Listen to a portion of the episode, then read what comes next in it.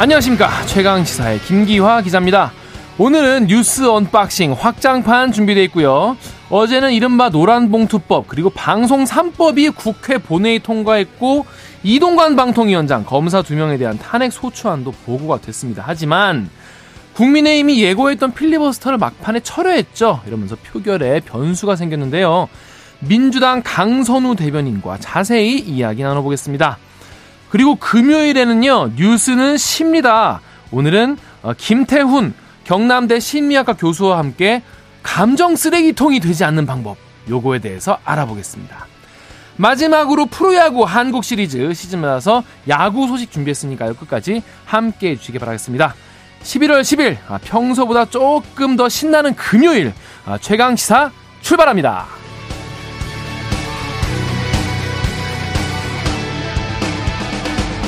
최강시사 유튜브에서도 실시간 방송하고 있습니다. 문자 참여는 짧은 문자 50원, 긴 문자 100원이 드는 샵 9730. 콩 어플은 무료입니다. 아, KBS 1라디오 채널에는요, 정치, 경제, 사회, 문화 등 다양한 명품 콘텐츠가 있으니까요, 구독과 좋아요, 댓글 부탁드리겠습니다.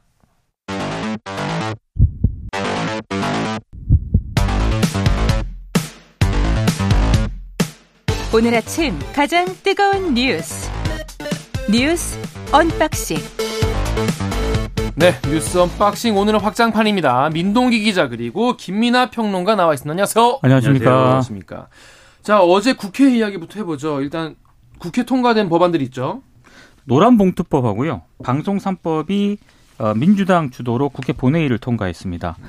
원래 그 국민의힘이 이 필리버스터를 예고를 하지 않았습니까? 네. 그런데 이동관 방통위원장의 탄핵 소추안 표결을 막기 위해서 필리버스터를 철회했습니다. 어제 이제 노란 봉투법하고 방송 3법이 국회를 통과할 때 국민의힘은 표결하지 않고 퇴장을 한 그런 상황인데요. 노란 봉투법은 뭐 몇 번을 말씀드리긴 했습니다만 파업 노동자를 상대로 그 기업의 무분별한 손해배상 청구를 제한하는 내용이 핵심이고요. 방송 상법은 KBS, MBC, EBS 이사진을 21명으로 늘리고 이사 추천 권한을 학계와 시청자위원회 등 외부로 확대해서 정치권의 영향력을 축소하는 그런 내용이 핵심입니다. 근데 민주당이 일단 추진한 이동관 방통위원장 탄핵을 막는 게 노란 봉투법이라든가 방송 3법 법안 처리 반대하는 것보다 더 중요하다. 국민의힘이 이렇게 판단했다는 그런 얘기 아니겠습니까? 네. 필리버스터를 철회했다라고 하는 거는 왜냐하면 이동관 위원장의 탄핵 소추안이 국회에서 가결이 되면 바로 그 직후부터 어, 이 위원장의 직무는 헌법재판소의 최종 결정이 이루어질 때까지 정지가 됩니다. 네. 근데 이제 이걸 막겠다는 게 국민의힘이 필리버스터를 철회한 것으로 보이고요. 사실은 이 국민의힘이 어제 필리버스터를 계속 진행을 했으면은요. 민주당이 오늘 오후에 국회 본회의에서 이동관 위원장 이 탄핵안을 이제 표결 처리할 방침이었는데 어제 필리버스터를 철회했기 때문에 본회의가 어제로 종료가 됐습니다. 그래서 지금 민주당이 탄핵 소추안 처리를 다시 추진한다는 방침을 세우긴 했습니다만 국민의힘 주장은 이게 일단 부결이 된 안건이다. 그래서 같은 회기 중에 다시 발의하지 못하는 일사부재의 원칙에 어긋난다라고 지금 맞서고 있는 그런 상황인데요.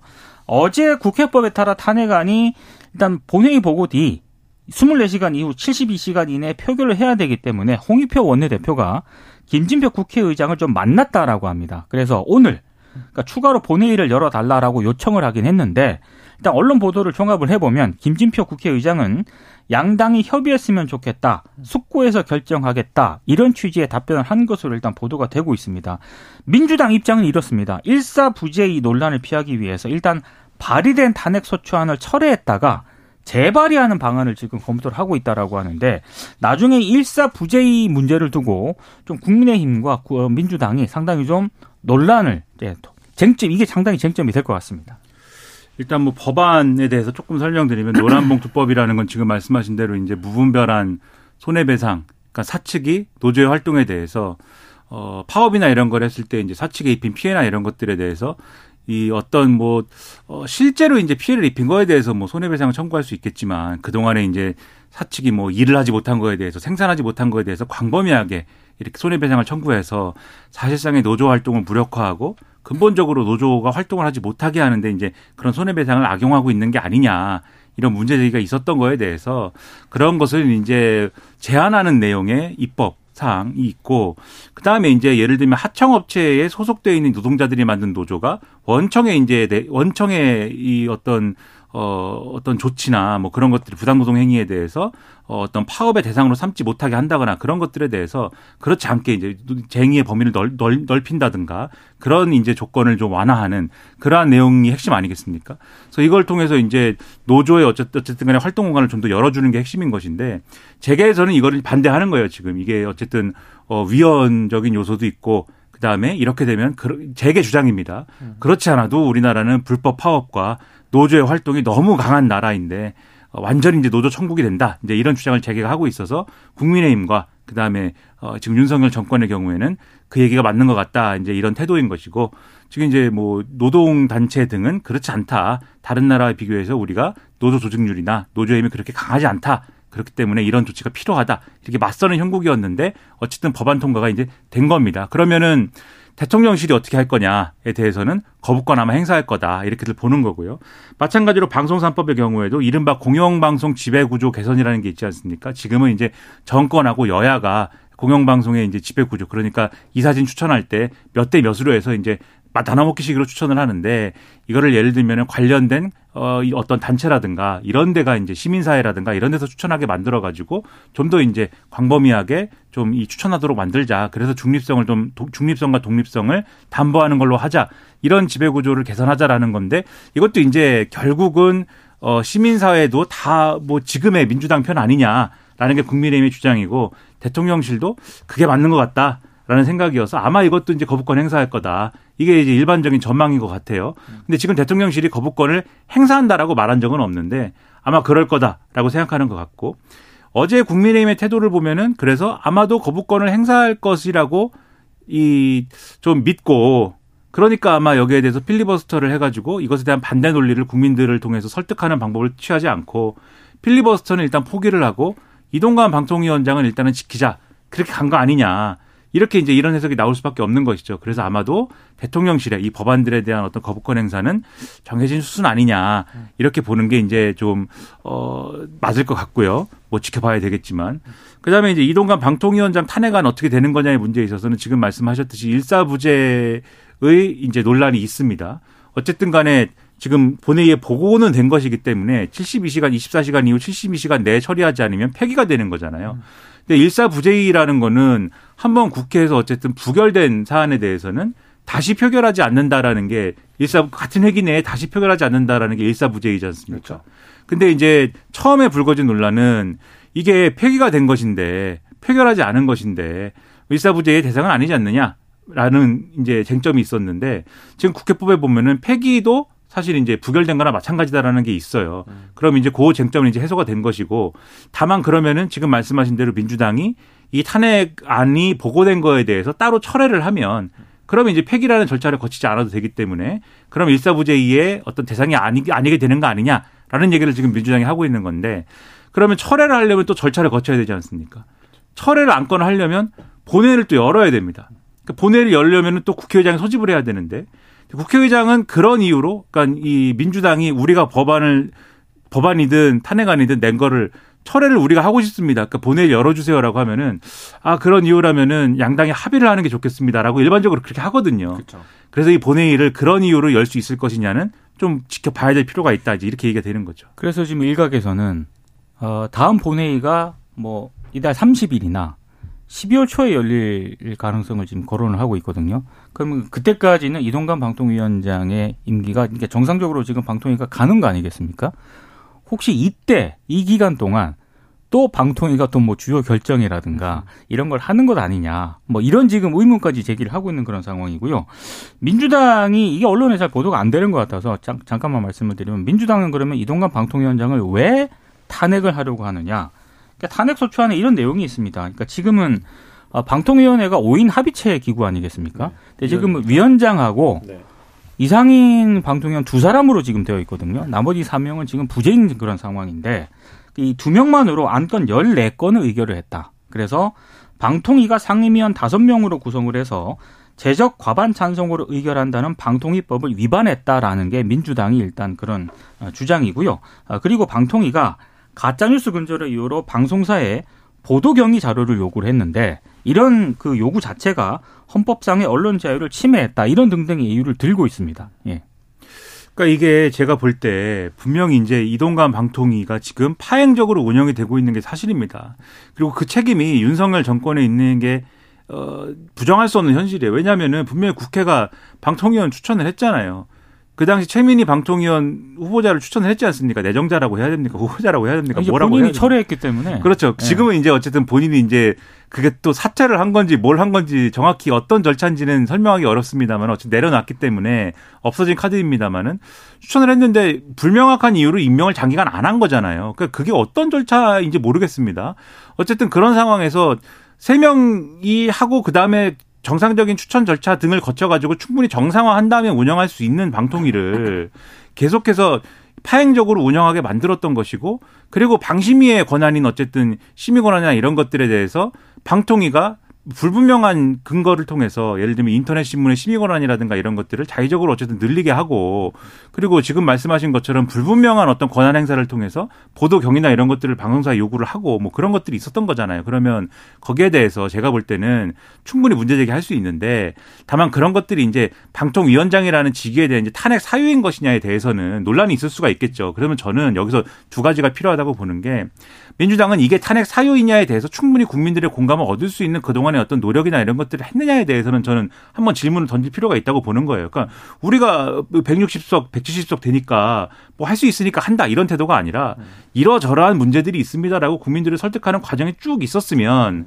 지금 뭐 예를 들면 국민의힘이 지금 하는 얘기가 이동관 방통위원장까지 탄핵이 되면은 이상인 부위원장 체제로 혼자서 그런 방통위 운영을 해야 되는데 그럴 수는 없는 거 아니냐. 그리고 그렇게 되면은 지금 방통위에서 처리해야 될 여러 가지 일들이 있는데 아마도 그 탄핵이 어쨌든 탄핵안이 처리가 되면은 바로 그때부터 방통위 마비 상황이 될 텐데 그러면은 이 재승인 문제라든가 지금 뭐 KBS ETV도 걸려 있는 재승인 문제라든가 그다음에 YTN 지금 이제 어쨌든 간에 대주주가 바뀌는 문제가 있지 않습니까? 네. 그런 것들을 승인해야 되는 문제라든지 이런 거 하나도 처리를 못 하게 될 텐데 음. 그럼 방송계 마비가 될 수도 있는 건데 그런 것들 우리가 어떻게 두고 보느냐 이렇게 얘기를 하고 있는데 그러니까는 그런 것들을 어쨌든 감수하더라도 해야 해야 할 수밖에 없는 무슨 이유를 설명해야 되는 거잖아요, 민주당은. 그렇죠. 근데 그런 것들이 있었느냐에 대한 의문이 저는 첫 번째로 들고 두 번째로는 지금 그래서 이동관 방통위원장은 자기는 법대로 다 잘했는데 왜 나를 탄핵합니까? 억울합니다. 이렇게 얘기를 하고 있는데 지금 쭉 말씀드렸잖아요. 법적으로든 이게 어쨌든 관행적으로든 이상한 일들이 너무 많았는데 그런 거에 대해서도 방통이든지 정권이든지 여당이든지 설명을 해야 될 거 아닙니까? 왜 이렇게 하는 건지 설명도 없어요. 이렇게 하는 이유에 대해서. 그러니까 서로 잘했다, 할 만하다라고 얘기하지만 말고 왜 이러고 있는지에 대해서 좀 국민들에게 설명을 해줘야 납득을 할 거 아닙니까? 그래서 언론에서도 지금 계속 어, 거대 여당이 이제 뭐 근육 힘자랑 하듯이 하나 통과시켜 놓고 대통령은 계속 거부권하고 이게 계속 반복된다는 거예요. 그렇죠. 이, 이 국민들이 봤을 때는 너무 이거 자체가 이제 필요가 많이 드니까 좀 설명을 좀 해달라. 여론에 설득시키는 게 먼저 아니냐. 여론을 설득시키면 어, 거부권 행사하기도 힘들지 않겠냐 이런 조언도 합니다. 자, 근데 탄핵안 철회 같은 경우에는 방금 이제 뭐 본회의를 또 열어야만 또 처리할 수 있다고 하셨는데 또 민주당은 또 어, 탄핵안 철회가 본회의 동의 절차 따로 없이 국회 사무국에 보고하면 철회될 수, 될 수 있다. 그래서 절차상 문제 없다. 이런 입장도 어, 설명도 내놓고 있습니다. 자, 근데 국민의힘 혁신 얘기로 넘어가 보겠습니다. 이번에 3호 혁신안이 나왔는데 청년 비례 50% 할당 이야기가 나왔습니다. 네. 그러니까 3호 혁신안의 키워드는 청년입니다. 이제 비례대표권 당선권에요. 만 45살 미만 청년 50% 할당을 의무화한다. 그리고 당선 가능성이 큰 지역의 청년 전략 지역구를 선정하는 방안을 이제 당 지도부에 건의한다. 이런 내용들이 포함이 됐는데 어제 이제 그 최한나 혁신위원이 기자들 앞에서 이제 간단하게 브리핑한 내용은 이런 겁니다. 선거철 들러리 이미지용으로만 청년들을 내세우는 게 아니다. 음. 어, 정말 디딤돌 세대 교체를 위해 당이 확실히 자리를 마련해 준다는 의미다. 이런 점을 굉장히 강조를 했는데요. 어, 청년에게 배정할 우세 지역이 그럼 어디냐? 이게 핵심 아니겠습니까? 네. 어, 따로 뭐 특정은 안 했는데 언론들의 대략적인 어떤 해석이나 분석을 보니까 국민의힘 지지세가 강한 영남 지역이라든가 네. 서울 강남 지역 등을 염두에 둔 것이다. 뭐 이렇게 해석을 하고 있습니다. 그리고 구체적인 지역구 선정이라든가 이와 관련된 숫자 기준은 공천관리위원회나 총선기획단에서 결정할 예정이다. 이렇게 일단 뭐 보도는 되고 있는데 좀 고개가 갸우뚱했던 게 혁신이가 이렇게 제안을 하면 그러면 마치 이제 어, 국민의힘의 우세 지역 영남이라든가 서울 강남권 등에 마치 이제 청년들이 배치가 되는 것처럼 이렇게 인식을 하기 쉽지 않겠습니까? 네.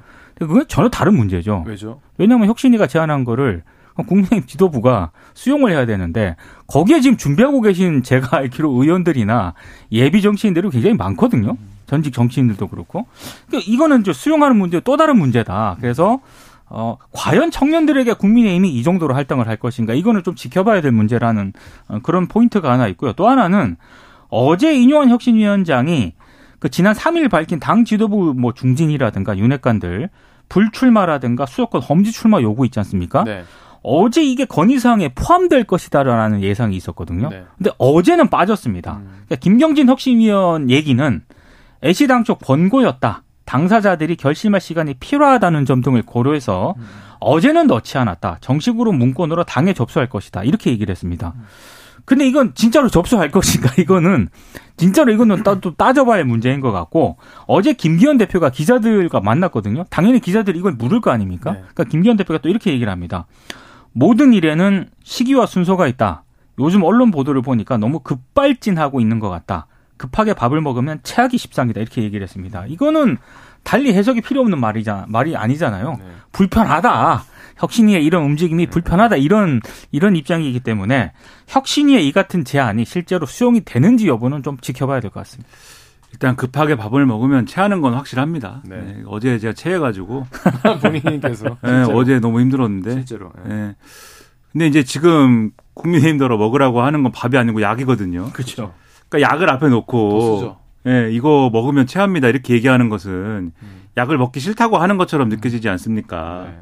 그리고 지금 이제 언론 보도를 보면은 자꾸 그 예를 들면은 어 영남에 있는 다선 의원들에 대해서 어, 좀 험지 출마라든가 불출마라든가 이런 얘기를 하는 거에 대해서 거기 있는 분들이 예를 들면은 뭐 산악회를 뭐 대규모로 조직한 사진을 올린다든지 음. 나는 뭐 어, 대구에서 뭐 일생을 마칠 것이다 뭐 이렇게 얘기를 한다든지 그런 거를 이제 막 하고 있는데. 올리고 계시죠. 그렇죠. 이제, 이제 그런 거를 하는 거에 대해서 어쨌든 간에 쓴 약을 이제 안 먹는다고 하는 거에 대해서 언론의 해석은 이게 이제 나중에 가면은 그래도 뭔가 그래도 결단하지 않겠느냐 뭐 이런 유보적인 해석을 많이 하는 것 같아요. 그러니까 끝까지 버틸 수는 없을 거다라는 해석을 하면서 지금 저렇게 하는 이유는 등 떠밀려서 이제 하는 모양새를 만들기는 싫은 거 아니냐라고 여당의 관계자가 그렇게 얘기한다라고 하는데 저는 좀 이해가 안 되는 게 약을 이제 약을 앞에 놓은 거예요. 약을 눈앞에 그렇죠. 놓고 내가 당신들이 시켜서 먹지는 않을 거야. 이 약을 나가 내가 혼자 멋있게 먹을 거야 이렇게 얘기하고 있다는 거 아니에요 지금 네, 네. 당신들이 관심 없 관심 안 가질 때 예? 내가 이거를 혼자 먹을 거야. 그 먹기 싫다는 얘기 아닙니까? 그것은 하지만 결국. 지금은 아니야. 지금 좀 급해. 아직 괜찮아. 그게 그게 내 마음의 준비가 되면 먹을 거야. 이렇게 한다는 건데 네. 그게 잘 이해가 안 되고 그리고 애초에 제가 계속 생각하는 것은 혁신이가 계속 이제 어쨌든 영남권에 이제 다선 의원들 인요한 혁신위원장 말을 빌면은 영남의 스타 의원들이 수도권에 출마해야 된다 이런 거지. 혁신의 어떤 핵심이냐에 대해서 계속 의문이 좀 있거든요. 그렇죠. 예를 들면 어떤 윤핵관 의원이 예를 들면 정계 은퇴를 하거나 불출마를 해야 된다. 저는 그거는 혁신의 방향일 수 있다고 봅니다. 왜냐하면은 그 윤핵관 의원이 어 예를 들면은 이 용산과 당의 관계를 음. 수직적으로 만드는데 어떤 관계를 해온 사람이기 때문에 그 사람이 예를 들면 좀 정치에서 손을 떼야 된다라든지 이런 거는 말이 돼요. 제가 볼 때는 그 혁신의 방향에 있어서는. 근데 그게 아니라 가령 나는 대구에서 끝까지 가, 겠다라고 하는 주호영 의원 같은 경우에 뭐 윤핵관도 아니지 않습니까? 소위 말하는. 그리고 뭐 그런 것도 아니고 뭐 그 지역구에서 지금 어떤 새로운 어떤 분이 진입을 해가지고 주호영 의원이 기득권으로 그걸 막고 있다 뭐 이런 여론이 막 불거지고 있는 것도 아닌데 갑자기 스타 의원이 지금 돼가지고 자기가 어떻게 해야 되는지 거치 표명을 해야 되는 입장이 된 거 아니에요. 그러니까 이런 것들이 좀 맥락이 좀 이상하거든요. 그래서 오히려 이런 것들이 막 얘기가 나오면서 김기현 대표 사퇴 얘기는 어디로 갔는지 없어져 버린 거잖아요. 그렇죠. 이런 것들을 보면 지금 상황은 상당히 이상하다라는 생각이 들고 그 다음에 앞서 이제 청년 얘기했잖아요. 이게 이제 청년 얘기는 좋은 얘기예요, 사실. 비례대표 우선순위에 청년들 50% 이상 할당하고 이런 거 좋은 얘기인데 저는 이제 좋은 지역구의 청년들을 배려한다 이런 얘기가 안 믿겨지는 게 마찬가지로 민동기 기자님처럼 안 믿겨지는 게 두 번 속으면 바보 아니냐 이런 얘기도 있지 않습니까? 맞습니다. 세간에. 지난 총선 때 Future Maker 전형이라는 게 있었어요. 그게 뭐냐면 청년들의 청년, 청년 정치인들을 좋은 지역구에 배정해가지고 똑같은 거예요. 이게 음. 좋은 지역구에 배정해가지고 배려한다는 전형이었는데 결국 그 Future Maker 전형에 응시해 가지고 지역구 준비하던 청년들을 원래 자기가 준비하던 지역구에서 빼가지고 이분들을 험지 출마시켜 버렸습니다 지난번에 네. 그 이분들이 다 떨어졌어요. 네. 똑같은 일이 일어나지 않으리라는 보장이 있느냐에 대한 의문이 있기 때문에 설계를 좀 더 잘 해보시기 바랍니다. 알겠습니다. 자 뉴스 언박싱 1부 여기까지 하고요. 날씨 교통 정보 듣고 오겠습니다. 오늘 하루 이슈의 중심. 당신의 하루를 책임지는 직격 인터뷰. KBS 최강 시사. 네, 뉴스 언박싱 2부 이어갑니다. 8625님이 오늘도 활기찬 최강시사 뉴스 언박싱 청취하려고 출근을 1시간 땡겨 나왔습니다. 하루라도 듣지 않으면 하루가 시작이 안 돼요. 라고 하셨는데, 아, 이렇게 1시간 땡겨 나오시면 하루가 더 피곤하지 않을까요? 하지만 활기차고 행복하고 신나는 금요일이니까 조금만 어, 버티기 바랍니다. 자, 이선영 님이 김민하 평론가님 아프지 마세요. 라고 걱정하시는 분들 많이 계시네요. 사람이 뭐 아플 때도 있고 건강할 때도 있고 그런 거죠. 뭐. 오늘은 건강할 때입니까? 어, 아직 뭐 반반입니다, 오늘은. 아직. 화이팅, 네. 화이팅 하시기 바랍니다. 자, 다음 뉴스 넘어가 보겠습니다. 이준석 전 대표가 대구에서 가장 반개혁적 인물과 승부하겠다. 이렇게 일성을 어, 내놨습니다. 어제 동대구에서 기자들을 또 만나가지고요. 신당 창당과 대구 출마 가능성을 이제 기자들이 물었습니다. 국민의힘에는 가장 쉬운 도전일 수 있지만 새로 뭔가 시도하는 사람에게는 가장 어려운 도전이 그 아성, 이 아성은 이제 TK를 얘기하는 거겠죠. 이 아성을 깨는 일이다라고 얘기를 하면서 어, 당이라는 건 혼자 하는 게 아니기 때문에 자신에게 그런 역할을 해달라는 요구가 있을 때는 당연히 어렵다는 이유로 회피하지 않겠다. 그러니까 만약에 대구에서 출마를 한다면 방금 말씀하신 것처럼 가장 반개혁적인 인물과 승부를 보겠다. 이렇게 얘기를 했습니다. 그럼 이제 당연히 기자들이 그럼 대구에서 반개혁적인 인물이 누구냐? 이건 이제 무, 물은 거죠. 그러니까 이준석 전 대표의 답은 아, 대구 의원 중에 아주 좋은 인연을 맺고 있는 분들이 많다. 근데 그런 분들과 불편한 관계에 놓이고 싶지는 않다. 음, 음. 그러니까 가장 반개혁적인 인물이 누구인지에 대해서는 일단 언급을 안 했습니다. 아, 다만 이제 어제 이준석 전 대표가 강조한 그런 얘기가 있는데 대구에 출마한다면 12개 지역구 모두 다 어려운 도전일 것이다라고 얘기를 하면서요. 96년 대구는 이미 다른 선택을 했던 적이 있다라고 얘기를 했거든요. 다른 선택이 뭐냐? 96년. 총선, 96년 총선을 좀 얘기하는 것으로 보입니다. 기억이 가물가물하시겠지만 95년에 에, 김종필 당시 총재가 김영삼 대통령이 총재로 있던 일반 민자당에서 탈당을 해가지고요 자민련을 창당을 하거든요. 그래서 이제 당시 이제 96년 총선에 이제 이제 막 이제 지역구 의원들을 내보내지 않습니까?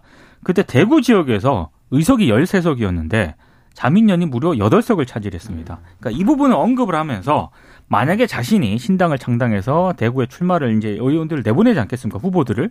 뭐 이런 어떤 그런 이변을 좀 연출을 해달라 이런 바람이 좀 담겨 있는 것으로 일단 해석이 되고 있습니다. 일단 뭐 이 신당을 창당한다라는 전제를 가지고 생각을 해본다면 누구랑 같이 할 것이냐 이게 굉장히 중요한 문제가 될 거예요. 왜냐하면은 지금 이 모델 그러니까 영남에서 승부를 보고 아마 그리고 뭐 수도권에서도 일부 이제 후보를 내는 모델로 갈 건데 요 모델은 당장 생각나는 거는 이제 친박연대 모델이거든요. 이제 친박연대를 거론하는 게 조금 이제 안, 안 맞을 수는 있는데 당장 그 얘기를 하는 이유는 뭐냐면 그 당시 어쨌든 보수표를 갈랐던 거잖아요. 그렇죠. 그러니까 공천 문제라든가 이런 것들로 일어난 파장으로 인해서 이 보수표가 갈라져 가지고 이제 그 당시에 이제 영남하고 수도권에 좀 갈라졌던 그런 문제인 건데 다만 이준석 어, 전 대표가 추진하는 신당이 친박연대처럼 되면 안 되는 거죠. 그러니까 무슨 말씀이냐면 그런 게 아니라, 그러니까 마치 이준석하고 이준석 전 대표하고 국민의힘이 사이가 안 좋아서 갈라졌더라 음. 이런 문제가 아니라 이준석 전 대표가 하는 신당이 뭔가 의미가 있으려면은 지난번에 대구에서 한 얘기 있습니다. 어, 무슨 얘기를 했냐면 국민의힘이 왜 중도라든가 좀 뭐랄까 좀 합리적인 어떤 그러한 어떤 시민들의 어, 좀 니즈에 맞는 그러한 요구에 맞는 기대에 맞는 그러한 정치를 하지 않고 왜 언제나 좀 오른쪽에 치우쳐져 있는 극단적인 어떤 시민들의 그러한 좀 어, 극단적인 어떤 세력에 그러한 어떤 흐름에 끌려가는가에 대해서 그러한 정치를 해도 본진이라고 할 수 있는 대구 경북이 그것을 용인하기 때문이 아니냐. 그러니까 대구 경북에서 좀 다른 선택을 하면 국민의힘도 정신을 차릴 수 있는 그러한 기회를 잡을 수 있는 거다. 이런 논리를 편 적이 있거든요. 그러니까 거기에 맞는 사람들하고 그렇죠. 거기에 맞는 사람들하고 만약에 대구 경북에서 승부를 내는 방식으로 후보를 막 낸다고 하면은 그리고 그 후보들이 당선되지 않더라도 상당한 의미가 있는 어떤 득표를 하는 그러한 정도의 파장을 일으킨다고 하면은 그건 제가 볼 때 한국 정치사에 또 하나의 뭐 이정표를 세우는 일이 될 수가 있다. 그런 생각이 들어요. 그러니까 그게 이제 실제로 의원을 몇 명 배출하고 뭐 이런 걸 떠나서 음. 그런 정도의 어떤 시도라고 하면은 이준석 전 대표는 어쨌든 나이가 젊으니까 그런 것도 이제 의미가 있다라고 보는데 그게 아니라 지금 이제 국민의힘 일부에서 이제 예상하는 것처럼 마치 친박연대 모델 그러니까 음. 국민의힘에서 공천 탈락한 사람들 네. 내지는 아, 뭐 일부 지역에 과거에 이제 친박이었던 분들 뭐 최경환 전 의원 그다음에 뭐 우병우 전 수석 뭐 이런 사람도 있지 않습니까? 이제 출마를 준비해야 할 것처럼 뭐 하고는 있는데 국민의힘에서 공천을 주기는 껄끄러운데 뭐 이런 사람들. 그런 사람들까지 다 주어가지고 뭐 주, 죽는다는 표현은 좀 그런데 이삭죽기라는 표현을 그렇죠. 쓰더라고요. 그렇죠. 네. 이삭죽기 해가지고 그렇게 하는 당이다라고 하면 그런 의미가 퇴색되는 거잖아요. 그래서 아마 그런 고민까지 좀 충분히 해가지고 준비를 하면 네. 제가 볼 때는 의미가 있을 수도 있고 그런데 저는 그게 성과는 지금 냉정하게 우리 정치 현실을 볼 때 성과가 클 것이냐는 아직은 상당히 좀, 어, 좀 갈 길이 멀지 않을까라고 일단은 생각을 합니다. 지지율 자체는 지금 영남 지역에서 소위 말하는 이준석 신당의 여론조사를 해보면은 그렇게 뭐 절망적이다라고 까지 할 건 아니거든요. 상당히 좋은 지지율이 나오지만 선거에 가까워지면 가까워질수록 그 지지율이 유지가 안 될 가능성이 크기 때문에 성과가 크지는 않을 거라고 예상을 하지만 어쨌든 의미가 없지는 않을 거다라고 생각을 하면서 또 한쪽에서는 국민의힘 내에서는 그런 기대도 있어요. 이준석 전 대표가 이 스탠스로 끝까지 갈 수 있는 거냐. 중간에 계획을 좀 중단할 수도 있는 거 아니냐 이런 기대도 있기 때문에 뭐 끝까지 지켜볼 문제라고 봅니다. 그 지지율이 이제 계속 이제 유지가 되거나 더 오르려면은 사실 뭐 특단의 조치 조치가 계속 있어야 될 것 같고 그리고 이게 사실 총선 막상 들어가면은 사람들이 그래도 고민하다가 그래도 양당 양쪽으로 갈리게 네. 되잖아요. 뭐좀 방법이 없을까요? 이준석 대표 입장에서 지지율을 계속 올릴 뭔가 이게 필요할 텐데 그쪽이야말로 정말 극약 처방이 사실 지금 필요한 상황이었습니다. 신당 창당한다면? 그거야말로 이제 능력의 문제죠. 그게 능력이죠. 네, 네, 그것이 능력이고 네. 그것을 헤쳐나가야 되는 건데 그게 쉽지가 않습니다. 어떤 음, 음, 음. 어떤 그 제3지대에서의 무슨 뭐 어떤 그 양당을 제외한 네. 어떤 당의 도전도 그 파고를 넘지 못한 사례가 대부분이거든요. 음. 그래서 이제 어려운 것이고 특히 이제 이준석 전 대표가 하는 당은 명확하게 양당에서 구분되어 있는 제3지대 정당이다. 이렇게 보기도 어려운 거잖아요. 출신이 있으니까. 어, 쨌든 그렇죠. 간에 뭔가 국민의힘이라는 보수 정당을 정신 차리게 하기 위한 어떤 당을 추진하고 있는 거다. 이 맥락을 크게 벗어나기가 어려운 거지 않습니까? 그래서 이제 그런 부분까지 종합을 하면은 네. 지금으로서는 그 성과를 막 크게 될 것이다라고 예측하기는 어렵지만 하지만 그래도 뭐 나름대로의 좋은 의미가 있다면 뭐 유권자들이 좀 알아줄 만한 그런 요소도 분명히 있을 것이다라고 생각을 합니다. 권저명님께서 이준석 전 대표 말대로 광주 같은 호남 지역 출마 가능성은 얼마나 될까요?라고 물어보셨는데 어떻게 보세요? 아니 뭐 그 얘기도 계속 나와요, 솔직히 네, 네, 계속 네. 나오고는 있는데 이준석 전 대표가 공식적으로 이제 기자들 앞에서 하는 얘기는 대구 쪽에 상당히 비중을 두고 있는 거 아니겠습니까? 음. 그리고 방금 김민하 평론가도 얘기를 했는데 이준석 전 대표가 굳이 계속해서 지향하고 강조하는 걸 보면은 보수가 개혁돼야 된다. 음. 보수가 혁신이 돼야 된다. 이런 점을 강조를 하고 있거든요. 음. 이제 그런 어떤 발언, 어떤 맥락을 쭉 지켜봤을 때 에, 호남 쪽보다는 네, 뭐 대구, TK 지역이라든가 이런 쪽 가능성이 더 높은 것으로 일단 보이고 본인이 또 공식적으로 얘기를 하는 부분도 있고 다만 어, 정치권 일각에서나 국민의힘 일각에서는 이준석 전 대표가 실제로 정말로 신당 창당을 하느냐 여기에 대해서 이제 좀 의문을 가지는 분들이 아직도 좀 있는 것 같습니다. 자체에 대한 그렇습니다. 예. 호남에 만약에 이제 이준석 전 대표가 출마한다든지 이런 거는 어떤 거냐면은 지금 이제 이준석 전 대표가 추진하는 신당의 스펙트럼이나 이런 것들이 그러니까 이 지금 말씀드린 거는 이제 보수 정당이라는 게 명확한 경우에 대해서 말씀드리는 거지 않습니까? 근데 이준석 전 대표가 계속 주장하는 거는 내가 뭐 비명계도 만났고 네. 정의당 일부에 해당하는 분들도 만났고 이런 말씀하시는 거고 그다음에 이제 류호정 의원이라든가 이런 분들 같은 경우에는 이준석 전 대표와의 어떤 뭐 교류라든가 이런 거에 대해서 오히려 적극적으로 지금 얘기하는 거잖아요. 그래서 스펙트럼이 의외로 넓어졌을 때 지금 우리가 예상하는 것보다 의외로 넓어졌을 때는 이게 그러면은 이 보수 정당의 아성을 깨는 걸 넘어져 넘어서 가지고 양당의 아성을 깰 수 있다라는 전제를 놓고 만약에 신당의 컨셉을 잡을 수 있다. 라는 거를 전제를 하면은 뭐 이준석 전 대표가 그러면 본인도 얘기를 했는데 뭐 전남에 어디 나갈 수도 있는 거다라고 얘기를 하는 거지 않습니까? 근데 그 정도까지 지금 될 수 있을 거냐 아, 신당의 스펙트럼이 그건 아직은 이제 얘기하기가 어려운 것이어서 그건 지켜볼 문제겠죠. 그럼 빅빅 빅 빅 텐트다. 너무 빅이다. 그렇죠. 그 상당한 상당한 결집이 이루어져야 네, 되는 거죠. 그건 쉽지 않습니다. 너무 너무 빅해서 네. 어, 많은 분들이 그 부분 그쪽은 조금 어, 걱정하시는 것 같아요. 자 윤석열 대통령이 어 사금 사금융에 대해서 얘기를 했는데 약자의 피 빠는 불법 사 불법 사금융을 강력히 처단하겠다 이런 말씀을 했어요. 그러니까 불법 사금융을 직접적으로 겨냥을 해서요. 약자의 피를 빠는 악질적 범죄 이렇게 얘기를 했습니다. 예, 상당히 좀 강하게 얘기를 했고 특히 불법 사금융에 따른 범죄 수익은 철저히 환수하도록 해야 된다. 그러니까 광범위하고 강력한 세무조사도 함께 하라 이렇게 지시를 한 그런 상황인데요. 발언은 굉장히 셉니다 대통령이 일단 광범위하고 강력한 세무조사로 사금융으로 불법 사금융으로 얻은 수익은 단 1원도 은닉할 수 없도록 하라 이렇게 얘기를 했고 사채업자를 쓰 사채업자들이 쓰는 폭력은 본질이 협박 공갈이다. 그래서 스토킹 처벌법을 활용하는 것은 참 좋은 것 같다 이렇게 얘기를 했습니다. 이게 스토킹 처벌법이 왜 나왔냐면 한동훈 법무부 장관이 어떤 한 얘기가 있습니다.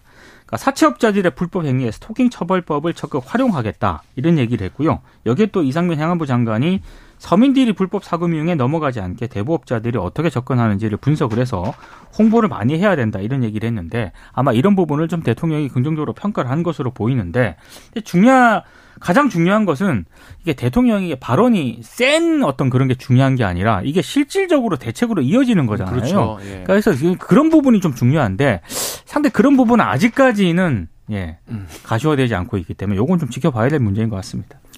그러니까 대통령이 직접 이렇게 언급을 하면서 힘을 실어준 건 상당한 의미가 있다고 보고요. 왜냐하면은 사금융 문제가 사실 지금까지 뭐 언론이나 이런 데좀 예, 간헐적으로 문제 제기가 되고 늘 나오는 얘기입니다만은 뭐 정부가 이렇게 뭐 뭔가 힘을 줘가지고 이렇게 뭔가 대책을 추진하고 이런 거는 사실 좀 미비했던 거지 않습니까? 그래서 뭔가 정부가 하겠다면 좋은 일인데 그리고 대통령이 하신 말씀이나 이런 것도 뭐 듣고 있으면 시원하죠. 그리고 일반적으로 이런 거 할 때 사실 대통령이 뭐 대통령이 직접 얘기하지 않거든요. 대통령은 국무회의나 수석비서관 회의 등에서 이런 문제가 심각하니까 대책을 마련해라라고 지시를 하고 그러면은 관계부처 장관들이나 또는 국무총리 정도가 나와가지고 종합대책 발표하고 뭐 이 정도인데 지금 대통령이 직접 나와가지고 이 정도 얘기하는 거는 이례적인 거예요. 네. 지금 대통령이 하신 말씀은 대부분 검찰총장이나 네. 뭐 관계부처 장관이 그렇죠. 얘기하는 거거든요. 그렇죠. 그래서 이례적인 건데 저는 그런 생각은 좀 듭니다. 그러니까 지금 이제 원금까지 대부 계약이 효력이 없어갖고 이자뿐 아니라 원금 까지 그 자체가 무효라는 거는 어떤 정도의 어, 얘기일까 좀 이런 의문도 있지만 어쨌든 구체적인 지금 말씀하신 대로 제도라든가 법안이라든가 대책이라든가 이런 거 지켜봐야 될 필요가 있겠지만 저는 이런 부분도 대통령을 한번 봐야 된다. 제가 좋은 거라고 말씀드렸잖아요. 네. 그러니까 이게 근데 지금 대통령이 하신 말씀의 핵심은 때려잡자는 거 아니에요. 네. 수사를 해가지고 다 환수하고 어, 이거 그다음에 법에 어떤 책임을 지게 만들고 이런 것도 중요한데 우리 국민들이 왜 이런 불법 사금융까지 흘 거기까지 가서 손을 벌리게 되는가? 사실 그 대책이 중요한 거죠. 그렇죠.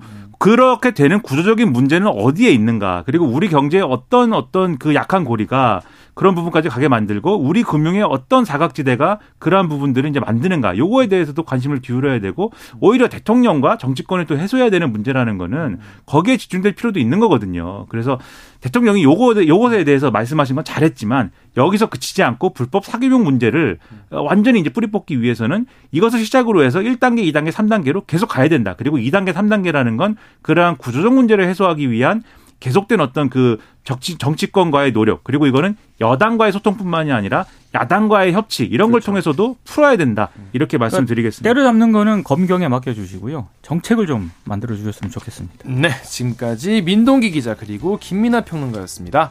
KBS 1라디오 최강시사 1부 여기서 마치고요. 잠시 후 2부에서는 강선우 민주당 대변인 그리고 가습기 살균제 대법원 판결 관련해서 이정일 변호사 만나보겠습니다.